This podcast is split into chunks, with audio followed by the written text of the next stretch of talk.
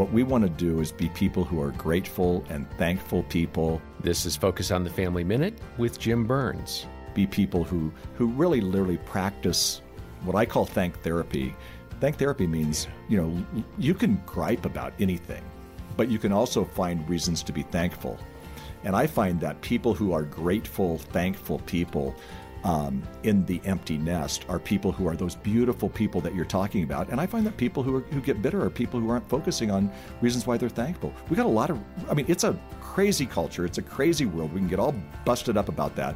But we can also be people who say, I'm grateful for what God has done in my life. I'm grateful for my family. I'm, and just start naming why we're grateful. And it's the simple things. And in that, I don't think you can be a curmudgeon then. More from Jim on having a thankful heart at FamilyMinute.org.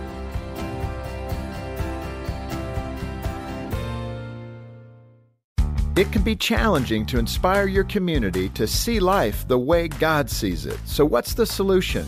Well, on June 15th, Focus on the Family is hosting See Life 24. And no matter where you are or who you are, you can be a part of this free event with speakers like Ben and Kirsten Watson and real stories about choosing life.